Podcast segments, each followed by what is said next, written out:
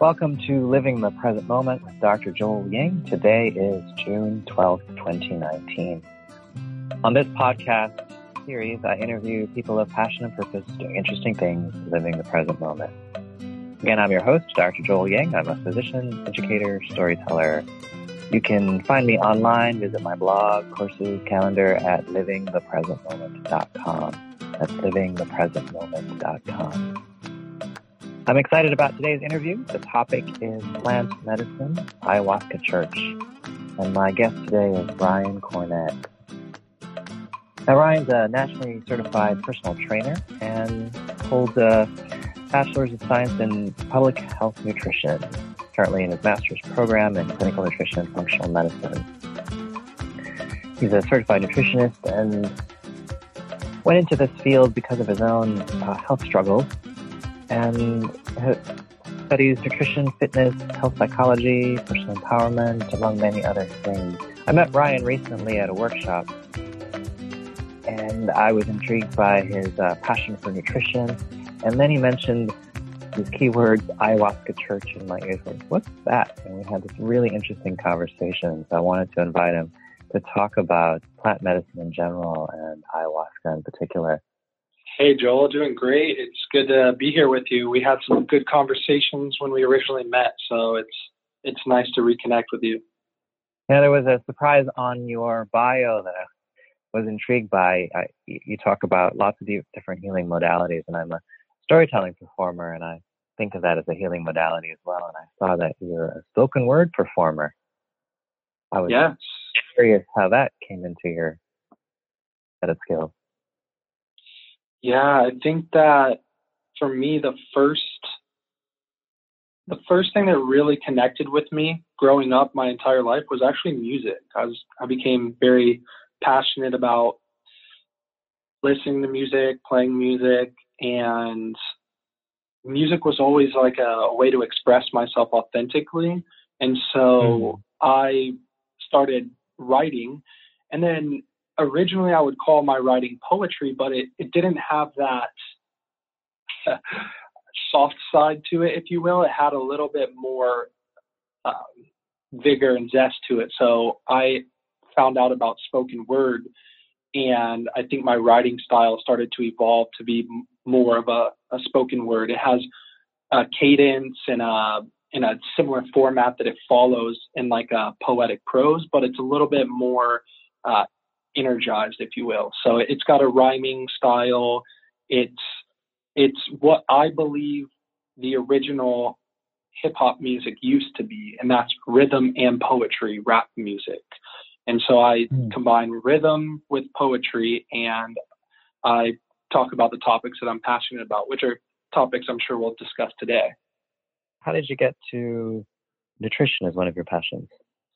You know, I think it just started originally by me being a curious young guy, and I turned to Netflix at a younger age when that first came about, and I heard people say, "Oh, don't watch Food Inc. You'll become vegan or vegetarian overnight if you watch it." And I was like, "No way, I don't believe it." So I sat down and I watched every kind of conspiracy documentary in the arena of food. That led me towards a pathway of reading every book I could get my hands on and watching YouTube videos. And I basically went to an organic diet that the day after watching those documentaries, and it just radically changed my life, my energy, my mood, my predisposition, my outlook on life. And I fell in love with the ability to fortify my body with whole foods. And I felt so good that I wanted to tell the world about it. I wanted to tell everyone, like, hey, we all have access to this energy source, this abundance of health, and it comes from these organic whole foods. So that was my introduction to kind of health and wellness, and I haven't turned back since. Awesome. I'm curious from, you know, the people you've met and talked to, what's the number one myth that you find about nutrition? First thing that comes to mind is that there's a one-size-fits-all diet for everyone. It's every single day what I do for work and in my master's program as well. We do a lot of dispelling these myths. And me, I'll speak from my personal experience. I've kind of fallen into the camp of this diet is right for everyone, or this supplement is right for everyone. And that diet and that supplement might be great for some people in some circumstances. However, it's a little bit infantile to say that there's a one-size-fits-all diet for everyone. Are there overarching themes that we see that prolong life and add to a healthy lifestyle? Absolutely. Whole foods, adequate fiber, lots of fruits and vegetables, more of a Mediterranean style diet. Absolutely. We can see that with clear consensus. As far as getting into one of the camps, I think it can be a little bit dangerous. I was one of those people, for example, that I got into the vegan camp, and I basically pushed myself to be vegan for a decade, for 10 years, until I started to develop chronic, I hate to use the term, but diseases and autoimmune disorders. And I started working with a number of functional medicine doctors, and it came to the point where they said, I think we need to reintroduce some animal-based products into your diet. And for me, it was just I didn't want to do it. And at the defense of my own health, I was not willing to consume animal products until I got to a place where I was about to die, and I had to start consuming animal products again. And it was really sad that my body was telling me that it needed DHA and protein and amino acid profiles and a host of these nutrients that are derived from animal sources, and yet I was unwilling to consume those because I had a philosophy that didn't align with what my body was actually telling me. And so in my practice now, what I recommend to people is, hey, listen, if you eat a vegan diet and your body's happy and healthy and loves it, keep doing that. That's fine. But also, if you come to a place where your body says, hey, I would love a piece of wild-caught salmon or a nice local pasture-raised organic egg that's from a free-range farm, don't hate yourself or don't deprive yourself of that nutrient when your own intuition is telling your body that you need this nutrient. And so I guess that would be the number one myth I would like to dispel, Joel, is just not to live someone else's truth. To find the truth that works with you. Yeah, bounce through a bunch of diets, try some different supplements, and at the end of the day, take a pen and a paper and write down, hey, this is working for me. This isn't working for me. This is working for me. And create your own approach, starting with whole foods and organic foods. Start your own approach that works for you, not for someone else, but for you. No, that's great advice. The one size fits all tends to predominate. It does. I also think about a lot of those diets.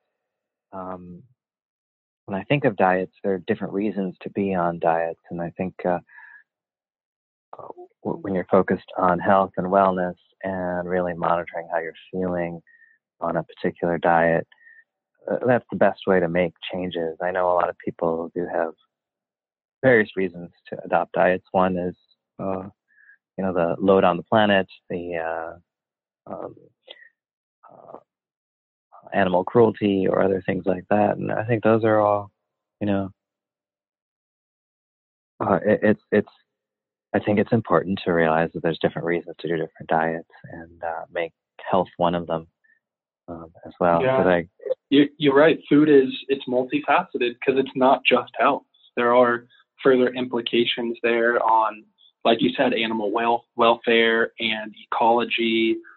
It's really complicated, Food is the food system. It's a very complicated system. So, it's one of those things I'm trying to navigate as well, to really find what works for my body, but also what works for this planet and for the next 7 generations as well. I want to find a way of being in this world with the energy substrates that I use to where they're healthy for me to be able to conduct myself to my fullest capacity, and they are harmonious with the ecology of the planet. So it's a dense topic. It is. Yeah. And not just that, there's all the emotional attachments to food. And when I go to a place and I know that someone has made this food with love, I feel compelled to enjoy it with them, because it's part of the experience.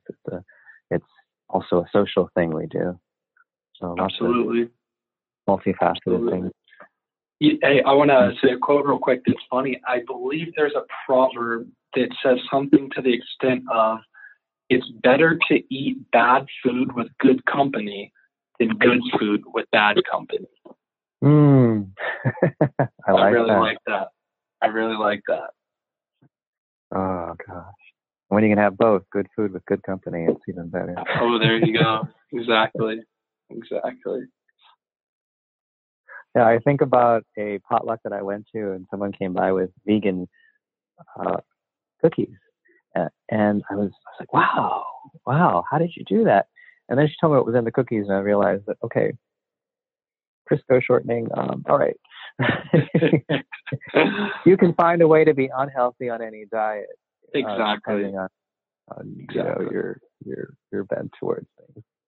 So absolutely. Oh, goodness. Well, how did you go from, diet to nutrition to the idea of plant medicine? How would you define plant medicine? Yeah. So it's interesting that you just teed the question up in that way, because it actually brought something together I've never really seen until you just said it in that context. When I fell in love with food, I started to recognize that food was medicine, just like Hippocrates said, let food be thy medicine. And then I also recognized that there was foods that were so powerful medicinally that they could actually alter my energy levels, my capacity to focus, my attentiveness. They could redirect my digestive capacity. They could stimulate me, or they could sedate me. And these are herbs. And so from nutrition, I felt really drawn to herbs, because these were foods that were so powerful that they became medicine at a very low dose. And so I naturally started to incorporate some of those superfoods and herbs into my diet, because I could feel a visceral change, somatic change from consuming these herbs and these plants. And then I think once you get into that arena of herbalism, there's some herbs, if you will, that kind of skew the lines of what we would call psychoactive or mind altering.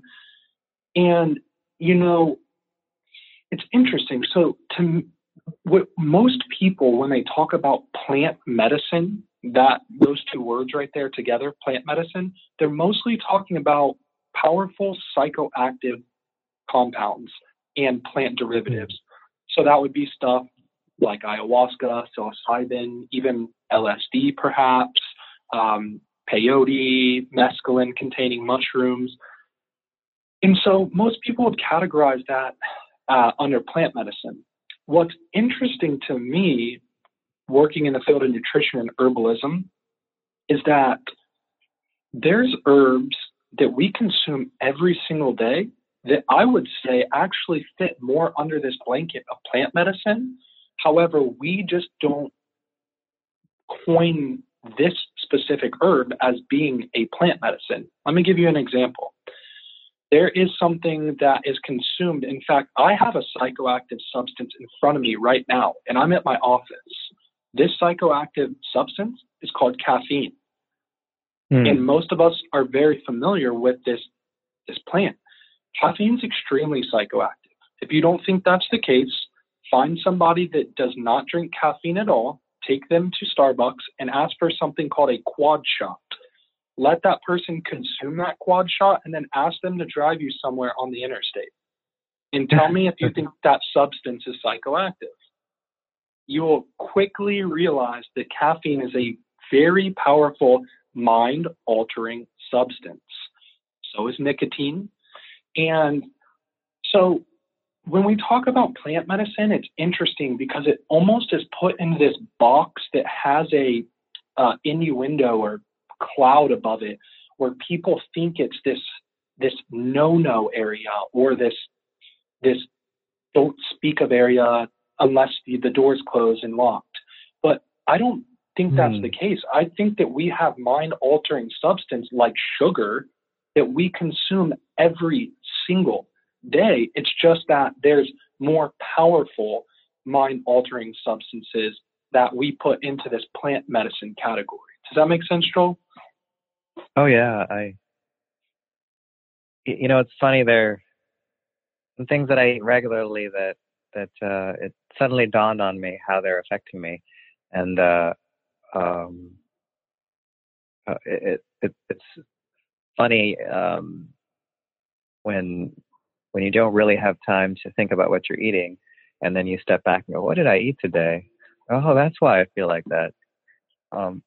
It is really interesting how anything, all food is medicine, anything you intake. And so I like your wider view of plant medicine. Actually, that's what I was thinking of as just herbals. So it's kind of neat that that's how you think of plant medicine as well. Absolutely.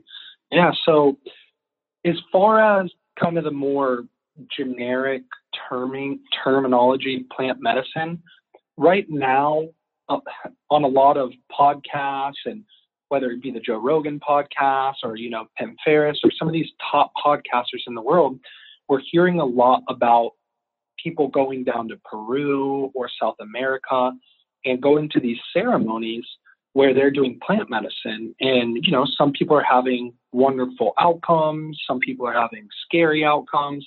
And so in general, when you hear people talk about plant medicine, they're usually referring to ayahuasca, psilocybin, some of the derivatives of peyote and San Pedro cactus that have mescaline. And it's interesting because in Silicon Valley, there's actually a little bit of a movement under culture right now called microdosing. And there's some Silicon tech experts that are using these psychoactive plant medicines at very, very low doses. So it wouldn't change personality or give you a visual per se, but it's a sub-perceptive level. So they take these psilocybin magic mushrooms, and instead of taking a 3-gram dose, they're taking 0.1 gram. And they're taking that on a Monday, a Wednesday, and a Friday, and then they take a week off. And what this does is, this is such a powerful herb, if you will, that it can actually have, it actually can change the way that the pathways are working in the brain.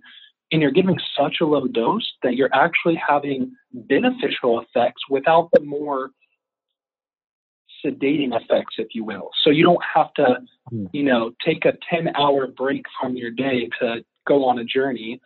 Instead, it's almost like a nootropic, which means like a brain food. And you get this more like undertone of focus, attention, creativity, spontaneity, a little bit uplift in mood perhaps.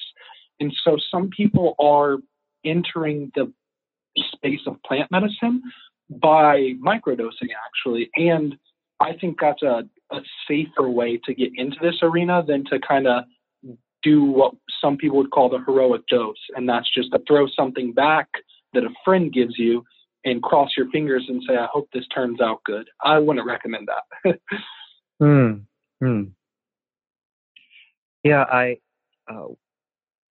I think you're right. When you think of plant medicine, you do think of the psychoactive, mind-altering medicines. But the other thing that I think of that I think is misunderstood is that these plant medicines come out of traditions where there is ceremony and ritual around them. And I that's one of the reasons I was also fascinated by the mention of ayahuasca church when we spoke, because these plant medicines were were things that were understood by the shaman in those cultures, who, you know, knew how to use them safely and had, I guess when you think of a shaman taking you on a journey with the medication, safely administering it versus go out and take a hit of a drug in the drug culture here, they're two very different, like mental attitudes of what is a drug and how you use a drug and how you respect a drug. So I think the safety of ceremony is something that is, you know, very important. Just like a doctor will administer medications safely, you know, we use many medications that are also designer street drugs, but we use them at different doses. Often you're supervised, and then we use other drugs that are, you know, just for other uses, but can be lethal in the wrong dose. Absolutely, really well said. What I heard there also is that you need someone that is a professional in this arena to be administering medicine. I completely agree, whether that be a pharmaceutical or whether that be a substance from the Amazon jungle. I think you're absolutely right that you need a purveyor, you need someone that is familiar with the doses, the effects, the body weight of the person that's consuming this, the predispositions this person has. And it's, you know, Joel, it's really similar to going to see a doctor.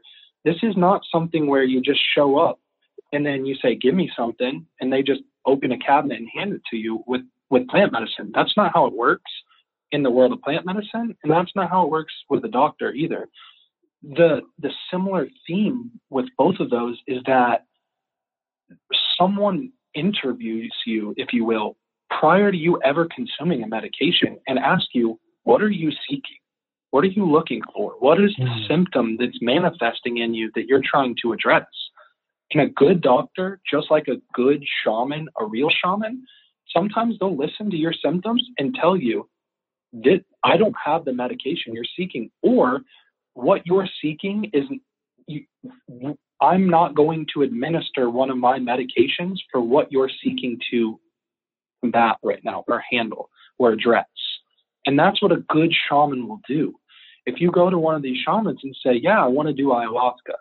Well, a good shaman has the capacity to speak with you, look at your predisposition, look at body, almost like an Ayurvedic practitioner would. They can actually look at your body and see, oh, look, I see that there's, you know, a white film on their tongue. I see that they're favoring this side of their body. I can tell that they have toxicity in their skin and they have rashes. Maybe that's showing the liver toxicity. And these good shamans have the capacity to look at you and see that, you know what, maybe this medicine isn't right for this person at this time. Maybe instead of me giving this person a powerful antibiotic or a powerful dose of ayahuasca, maybe they need to start with meditation and cleaning up their diet before they ever come to this world of plant medicine. Because to me, meditation and nutrition and herbalism are lower doses of medication. And not everyone needs the full dose of medication when they come in. There's something called a minimal effective dose. If someone can get a result with a probiotic that's only 1 billion CFU, 1 billion bacteria cells, there's no point of giving them a 500 billion bacteria count on a probiotic. That's overkill, and it could be dangerous. And I think the same is true in these arenas of any form of medication or mind-altering substance. You may only need a very minimal effective dose, or you might not even need that specific dose at all. And that's why it's so important to find the right doctor, like a holistic doctor perhaps, someone like Joel. And that's why it's important to find the appropriate conduit for these medicines, which is often called a shaman. And, you know, that opens a even bigger door there as well, in that the question there is, how do you know whether this person that is claiming to be a shaman has the proficiency for me to give me the recommendation that I'm seeking? And that's very important, to be able to do that diligent searching to make sure that the person that you're going to, that calls themselves shaman or doctor, they have the proficiency, experience, and often the cultural precedents to know how to use this medication effectively. It's very, very important. You know, at this point, I was realizing that we're using the word shaman, and I want to stress that the shaman or the wise person in the tribe, or whatever you want to describe him as, those plant medicine is just one of the things that the shaman might do. You know, one of the areas of expertise. So we're sort of honing in on one aspect of the shaman at the moment. Absolutely. And you know what's interesting is one of the first books I read in this arena is a book called The Teachings of Don Juan. This is by Carlos Castaneda, and this is based on a true story of a gentleman named Carlos Castaneda, who was a Harvard botanist. And he ended up going down to Mexico to study a cactus, and he met a man that called himself a Nagual. And the Nagual in the Aztec tradition means one who sees, or enlightened one, if you will. And so it turns out he was a medicine man, and he knew how to work with these cactus medicines. And so he would be called a ayahuasquero, but he didn't work with ayahuasca, so he'd be like a mescalero. He basically worked with mescaline. He worked with cactus. He was a wise ancient elder that knew how to work specifically with this plant.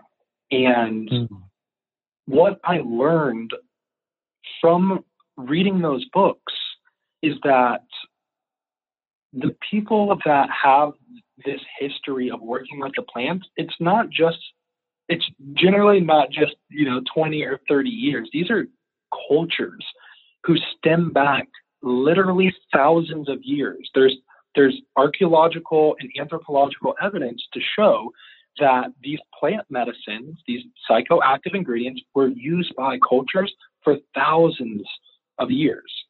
And so I met a gentleman at a ayahuasca church in Orlando. It's called SoulQuest. I met the shaman there. And this shaman goes by the name Taita, Taita. And so I always thought that was his name. And then I started to talk to him in the limited Spanish I have, and we started to develop a friendship. And I asked him I said, your name's Taita. And he described to me that Taita is actually a title. Taita is a title that denotes the same thing as the Nagual did in the Aztec culture. It means one who sees. And so he is from a place called Putumayo, Colombia.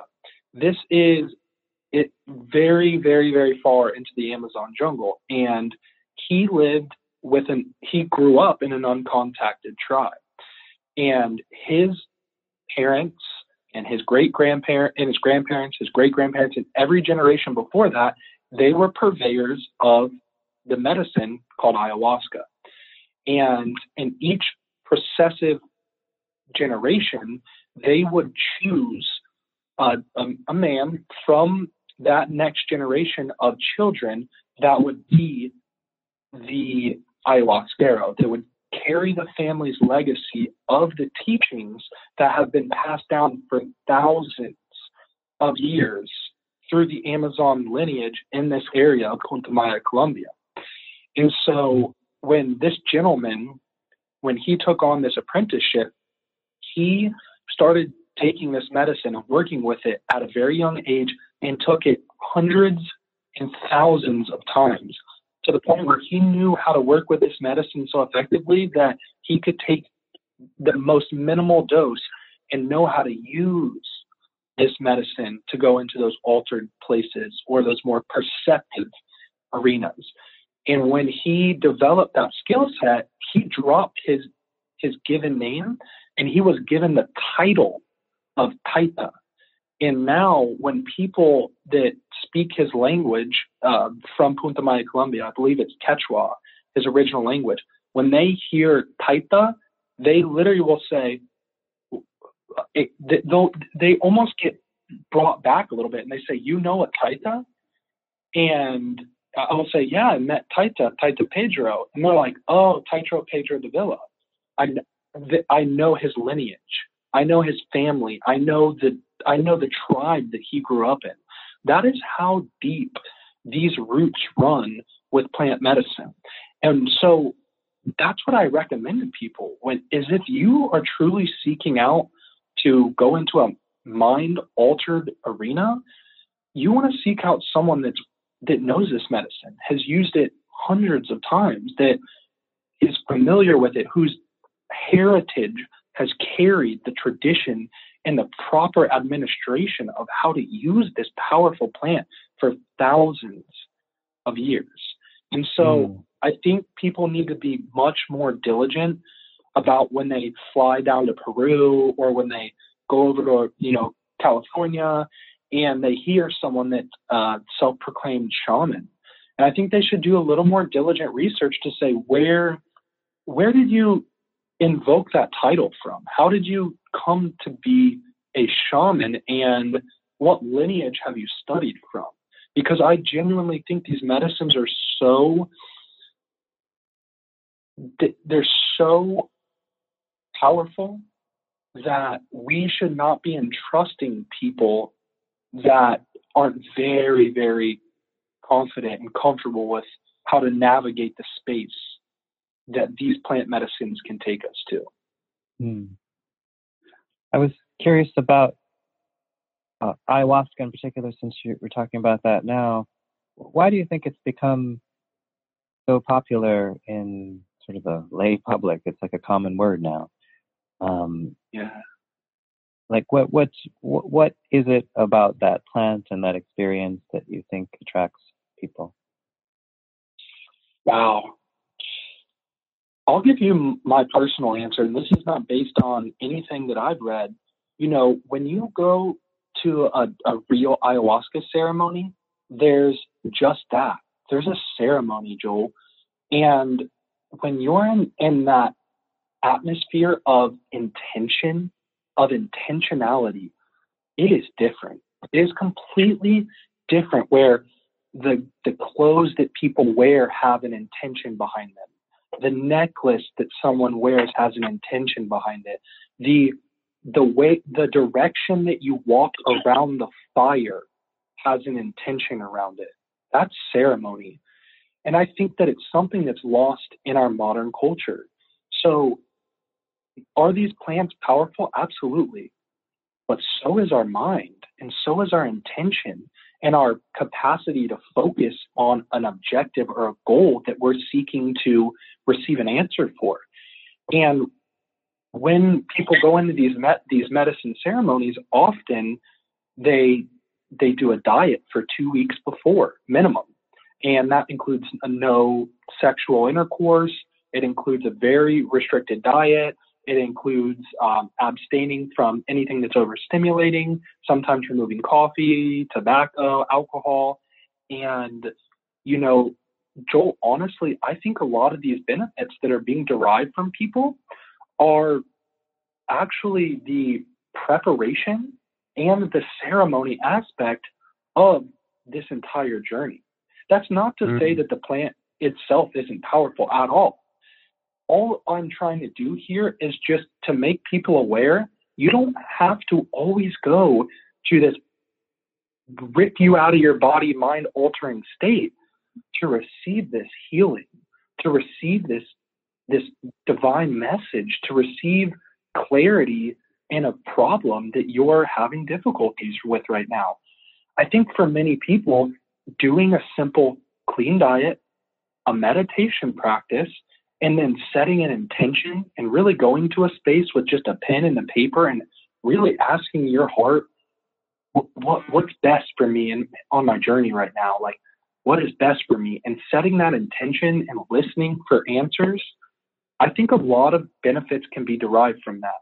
So I think one of the reasons why plant medicines, and especially ayahuasca, is it has such a grip on kind of like our new age and spiritual community right now, is because it's bringing back to our human nature something that was lost, that is a very, very primal component of who we are as a species.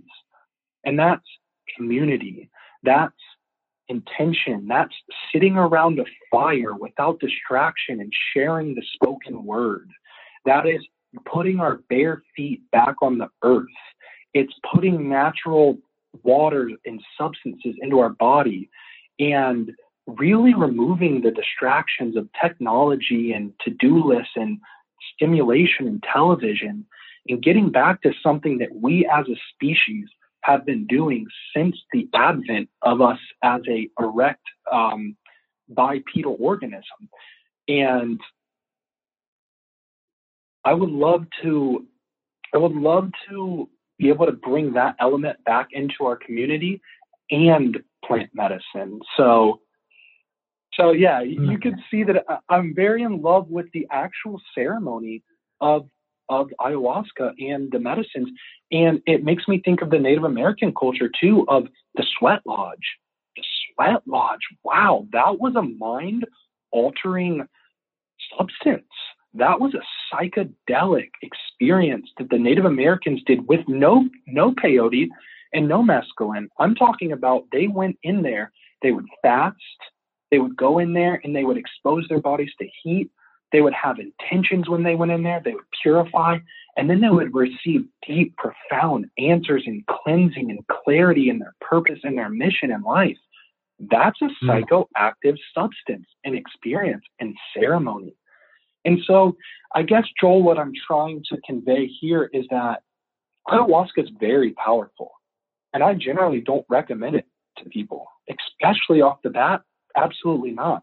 What I recommend is some of those steps towards ceremony, of getting quiet in your life, of getting time alone, of removing those subconscious thoughts, of cleansing the body, cleansing the mind, cleansing the spirit, cleansing the intention, and being free of distraction, just going camping for a weekend without technology.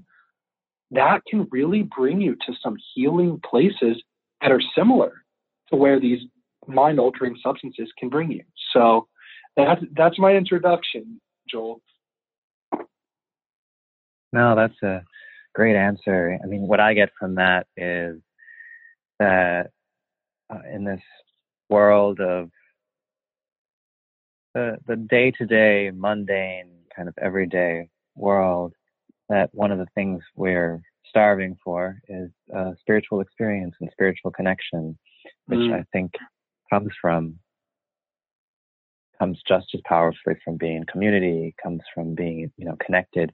Anything that makes you feel connected to community, to the planet, to the world, and that place of being starved from that calls people to anything that will give you this quick answer to fill that that hunger. So I like that you widen the perspective on the things that can feed that need for a spiritual connection.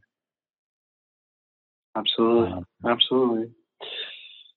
And so, I'm curious how the ayahuasca, how an ayahuasca church is, how those two words come together, like what that means. I was intrigued when you told me that you joined the church, and for most of the time you hadn't even done the ayahuasca. It was really for the community. And I was just curious, what do those two words mean together? Yeah, that's a great question. So, ayahuasca is a sanctioned substance with the DEA. And so when you hear ayahuasca church, the using the title church, it preempts some organizations to have a sacramental substance in their vicinity under some laws that are protected by Native American rights. And so the Native Americans were able to protect some of their ceremonial plants by becoming churches. And so the ayahuasca church that I worked at, they were able to do the same thing and be granted immunity by becoming a church. And so I wouldn't say it's a church in the way that you think of the word church. It's more so of a ceremonial place. It's somewhere that you go for ceremony and for an intention of healing. And they also offer ayahuasca there as a plant sacrament. And so yeah, I had experienced ceremony in Hawaii when I lived in Hawaii, and I had a very, very beautiful experience with some ayahuasca and an ayahuasquera, a beautiful woman from the Amazon there. And when I came back to Florida, where I'm originally from, I got in contact with a ayahuasca church. And so I went there initially to volunteer. I had no intention of drinking the medicine. It was actually just being able to be part of a culture that was predicated on healing and helping and being of social and spiritual support for people, for talking with people prior to their journeys and after their journeys, and just being part of a community that really had a high precedence on spiritual growth. And so that's what drew me to that community in Orlando. And yeah, it was a very beautiful experience, Joel. Like I said, I had no intention of seeking out the medicine itself. I more so wanted to be around the ceremony. I wanted to be around the fire and the intention and the peace and quiet and the playing of traditional instruments and, you know, sleeping under the stars at night on a cool night and next to a fireplace and having conversation about what my life's purpose is with another passionate individual. And so that's what I found there. And they also offer the plant medicine, and they do a very good job at setting the atmosphere that's appropriate for that, because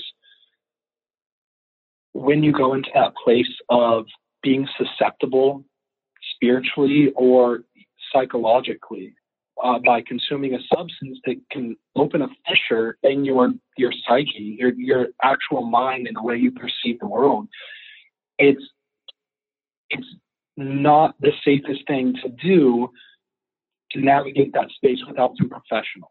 And at this church that I worked with, they had a lot of well-credentialed professionals, doctors, psychologists, medically trained professionals, and they also had Taita there as well, who provided this medicine from the Putumayo, Colombia jungle in the traditional context.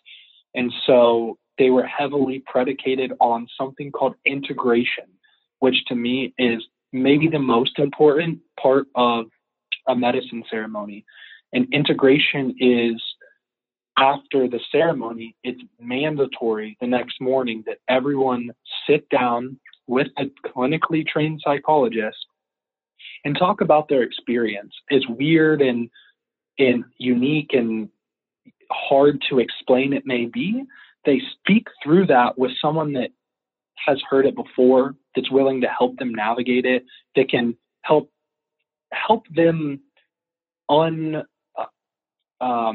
to help them get rid of some of the nebulous feelings around these wild experiences they just had. And what this integration does is it helps people bring this profound experience back to a normal three-dimensional world where you have to go to a job from 9 to 5. And so you don't leave the ceremony saying, oh my gosh, what am I going to do with my life? What is reality? How do I go back to my 9 to 5 job? How how am I going to conduct myself in the world again? That can be really scary. So what integration does and what a really good ceremony and staff can do is they can sit down with you and actually talk about the experience you had and how to integrate that experience back into your standard life in a way that can be beneficial and therapeutic and healing to you moving forward. No, that's great. The integration piece, bringing the spiritual back into the day-to-day. Yeah. I know a lot of spiritual traditions, the spiritual part is not the going off to get that spiritual truth. The spiritual piece is manifesting that in your life in the 3D world here. That's great intention, how that ceremony brings that experience into someone's life and really integrates it. And absolutely. I was curious how they define the word sacrament in the setting of a church then, with ayahuasca as a sacrament or any plant medicine, I suppose.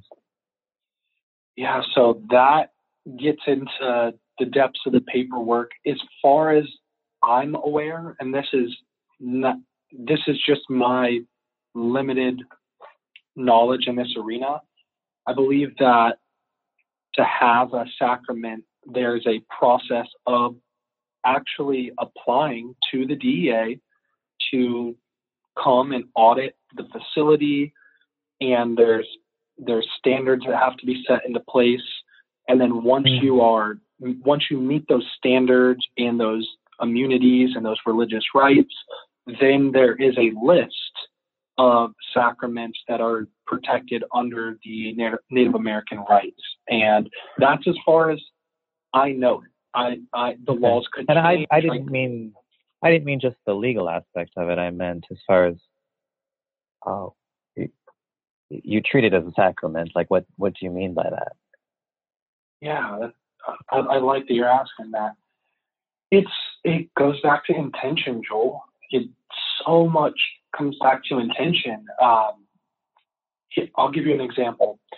If you drink 7 cups of coffee a day, I would argue that the 5th cup of coffee isn't as enjoyable as it would be as if you only had drinking 1 cup of coffee a day. So it's almost like a desensitizing. And I think this is true with sugar as well. If you consume sugar all day long, these sweet substances tend to taste less sweet.